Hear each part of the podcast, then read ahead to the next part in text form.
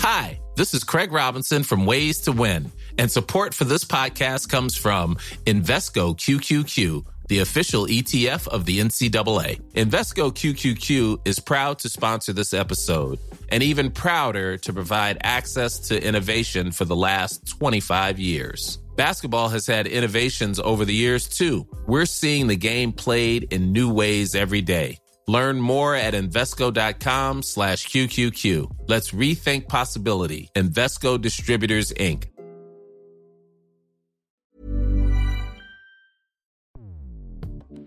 Escuchas. Escuchas. Escuchas un podcast de Dixo. Escuchas Fuera de la Caja con Macario Esquetino.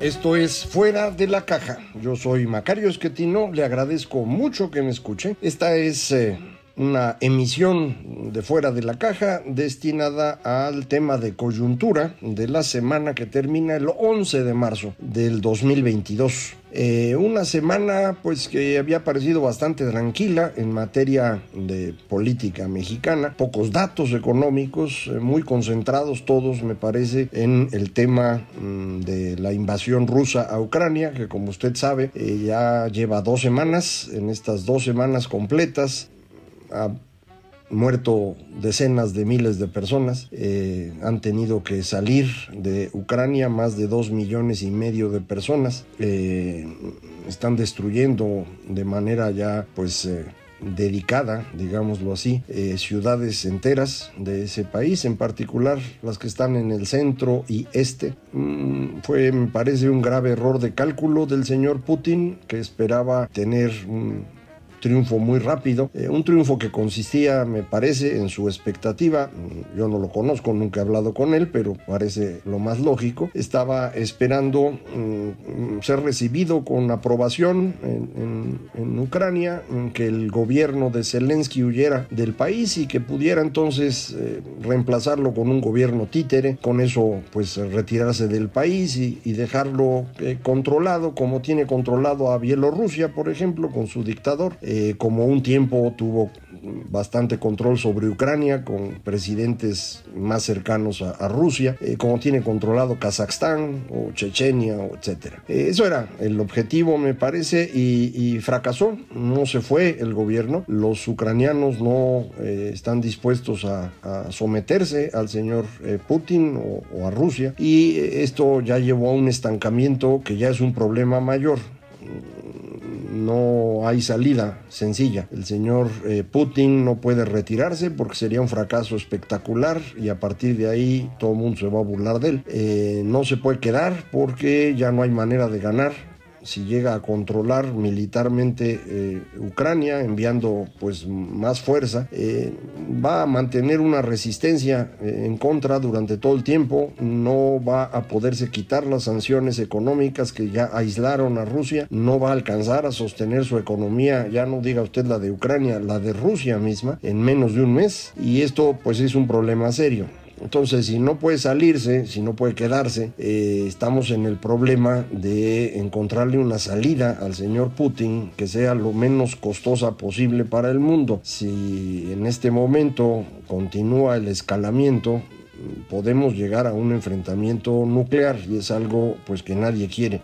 Eh, me parece a mí que mm, el Occidente, encabezado por el señor Biden, ha actuado bastante bien. Me imagino que habrá cosas que pudieron hacer mejor, pero han impedido este escalamiento del conflicto, han logrado eh, apoyar a Ucrania en lo posible sin, sin, involucrarse directamente, precisamente para evitar el escalamiento nuclear. Eh, y las sanciones pues van poco a poco funcionando. Mm, han tardado, no todos se mueven a la misma velocidad. Recuerde usted, no estamos hablando de, del eh, lado que defiende a Ucrania, de un sistema autoritario en donde alguien dice hágase así. Eh, son varias naciones eh, democráticas en donde no es tan sencillo decirle a una u otra que haga lo que a uno le parece correcto, hay que estar negociando. La democracia es muchísimo más lenta que el autoritarismo, pero permite que todos opinen y esto evita los riesgos de que tenga uno a un personaje incapaz tomando decisiones que acabe con todo. Eh, por eso la democracia es preferible, no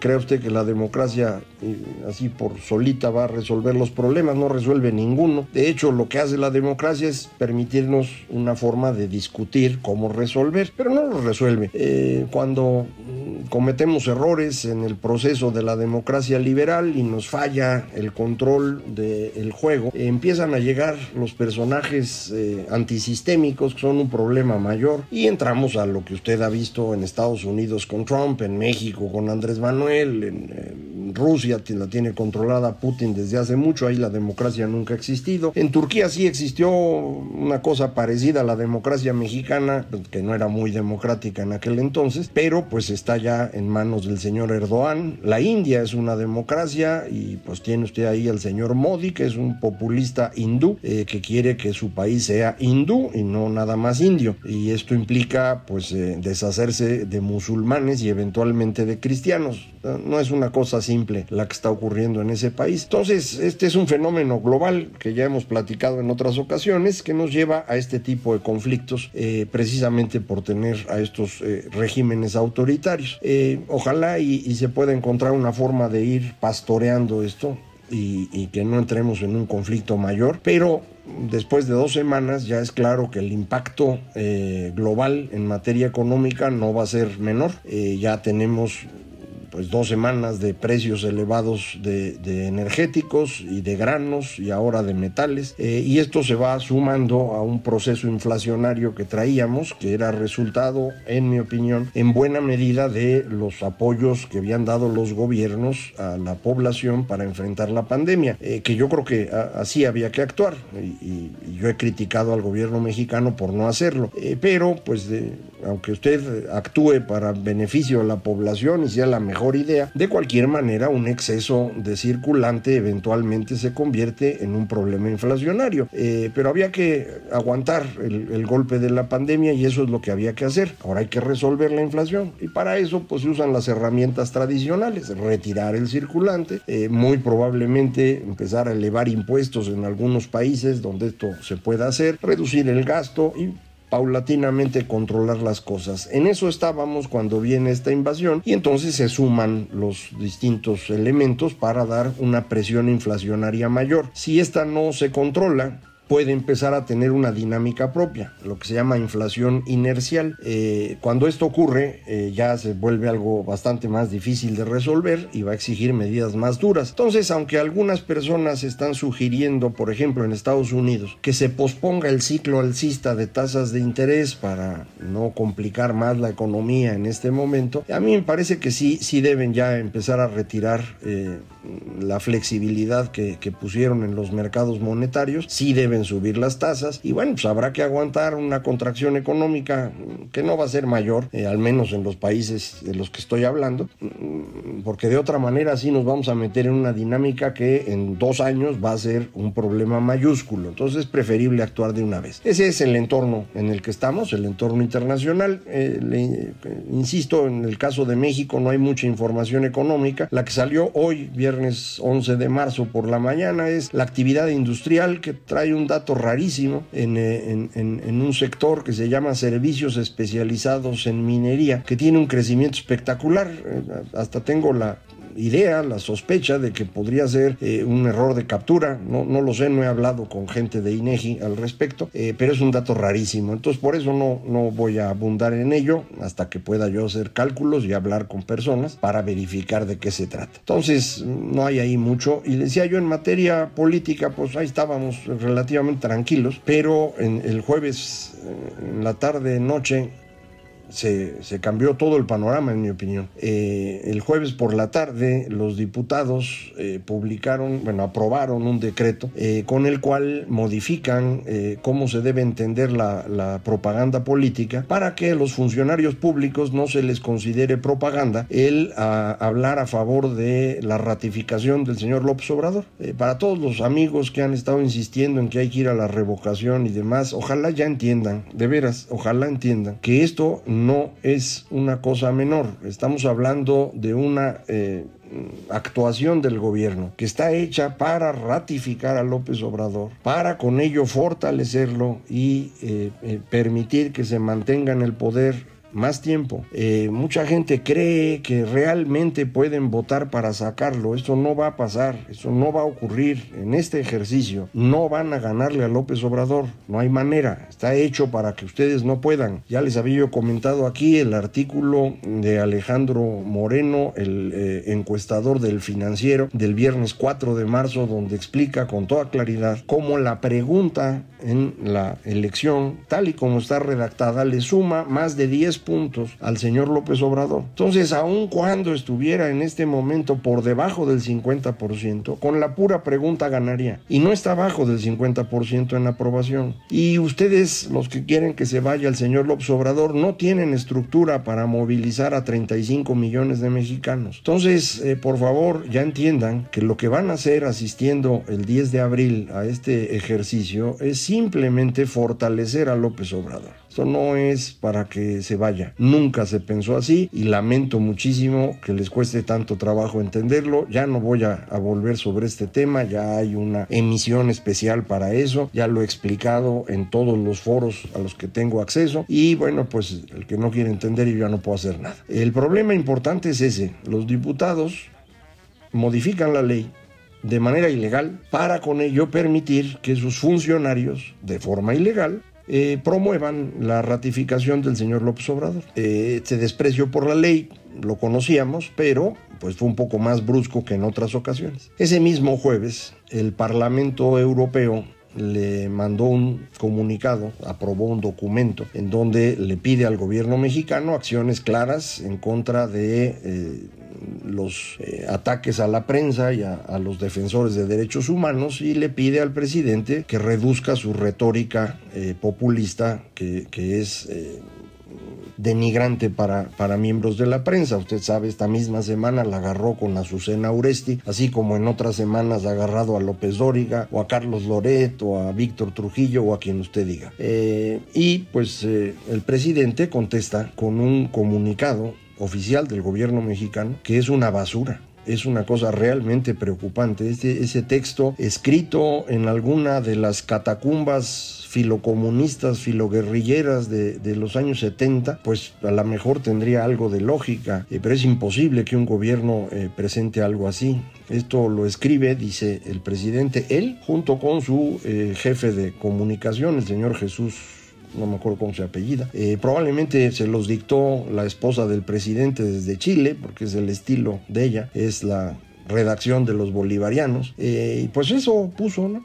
Y así, de sencillo. Eh, y ese mismo jueves en la noche, nada más que nos enteramos el viernes por la mañana, Hacienda dice pues que va a quitar el IEPS, el impuesto especial a producción y servicios para los combustibles, gasolinas y diésel, a partir del sábado 12. Ya hoy estará usted comprando gasolina barata. este esta medida es para que pues, la ocurrencia del presidente de que no va a subir la gasolina se cumpla. Pero la razón de fondo es para que usted compre gasolina barata y vaya muy contento a votar por la ratificación de López Obrador. Ese mes de no tener IEPS nos cuesta 25 mil millones de pesos. Eso es lo que vamos a dejar de recaudar porque el señor López Obrador no quiere que suba la gasolina, el precio internacional está elevado por lo que ya platicábamos y entonces vamos a perder 25 mil millones de pesos. Eso es el doble del presupuesto normal del Instituto Nacional Electoral. ¿Se acuerda que no le quisieron aprobar el dinero para la, la revocación? Pues no se lo aprobaron para con ello impedir que hubiera casillas suficientes y garantizar que no se llega al 40% del padrón.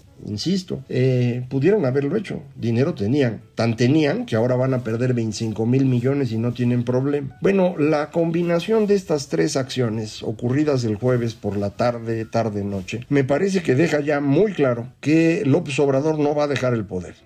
Mm, él no se va a poder quedar más tiempo porque ya no hay cómo legalmente. Eh, va a tratar de imponer a Claudia Sheinbaum. Por eso lleva ya semanas golpeando todo el tiempo a, a Marcelo Ebrard. Lo hace de una manera muy simple. Se hace payasadas que tienen que ver con la pausa con España, eh, con el penacho de Moctezuma, con el comunicado que acaba de enviar, con lo que usted quiera. Todos esos golpes eh, los tiene que asimilar y aguantar el señor Marcelo Ebrard. Eh, la idea es debilitarlo lo más posible para que Sheinbaum sea la única candidata. Eso es lo que está tratando de hacer López Obrador. va a ser su títere, es lo que él cree. Yo no sé si eso va a ocurrir, pero es lo que él cree. Y con ello, pues pueda mantenerse en el poder más tiempo. No se va a ir, no quiere irse. Son capaces de violentar la ley, como lo hicieron en Cámara de Diputados, de menospreciar al resto del mundo, como lo hizo el presidente con su comunicado, o de brincarse los límites económicos, como lo hizo Hacienda con el IEPS.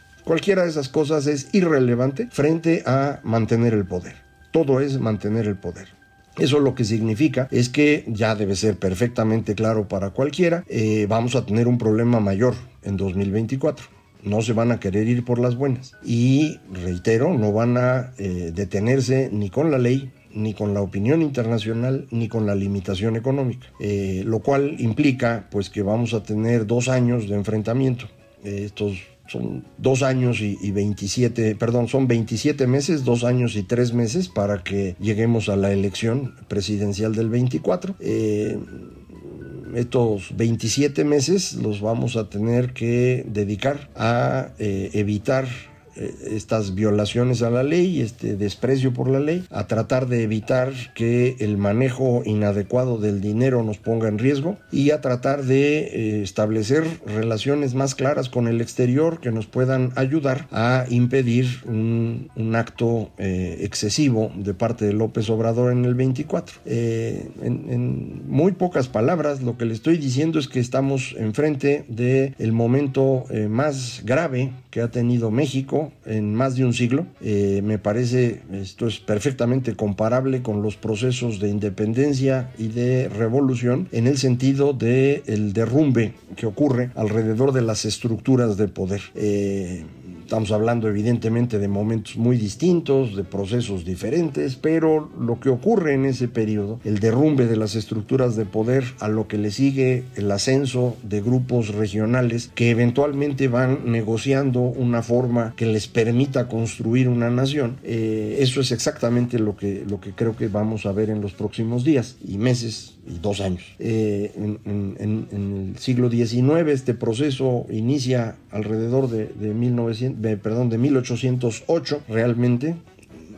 Lo celebramos en 1810 porque es el llamado de Hidalgo. Eh, y de ahí, del 21, cuando se consolida el grupo que va a independizar a México de España, que es un grupo totalmente conservador, pues nos tenemos que echar todavía 50 años para poder a partir de estos grupos regionales volver a construir un gobierno nacional. Eh, en el siglo XX, 1910, a partir de la vejez de, Porfirio Díaz y su necedad en quedarse otro, otro sexenio, eh, empieza el derrumbe y vamos a tardar 25 años en volver a organizar las cosas razonablemente eh, y construir un sistema autoritario que fue el que construyó Cárdenas y en el que vivimos durante todo el siglo XX, el, priato o el priismo. Eh, ahora vamos a enfrentar lo mismo.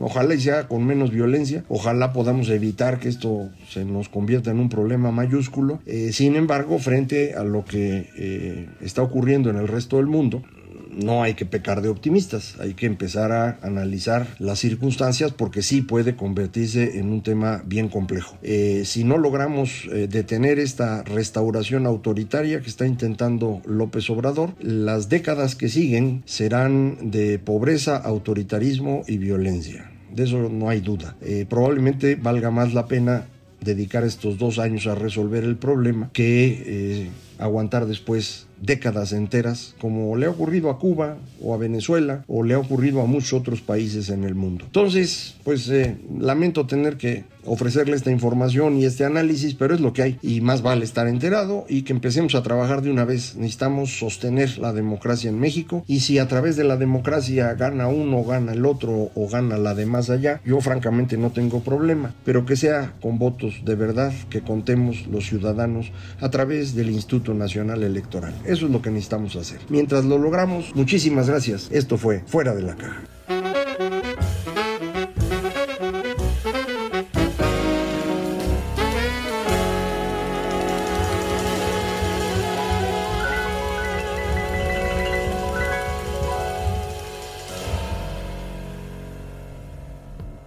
Dixo presentó Fuera de la Caja con Macario Esquetino.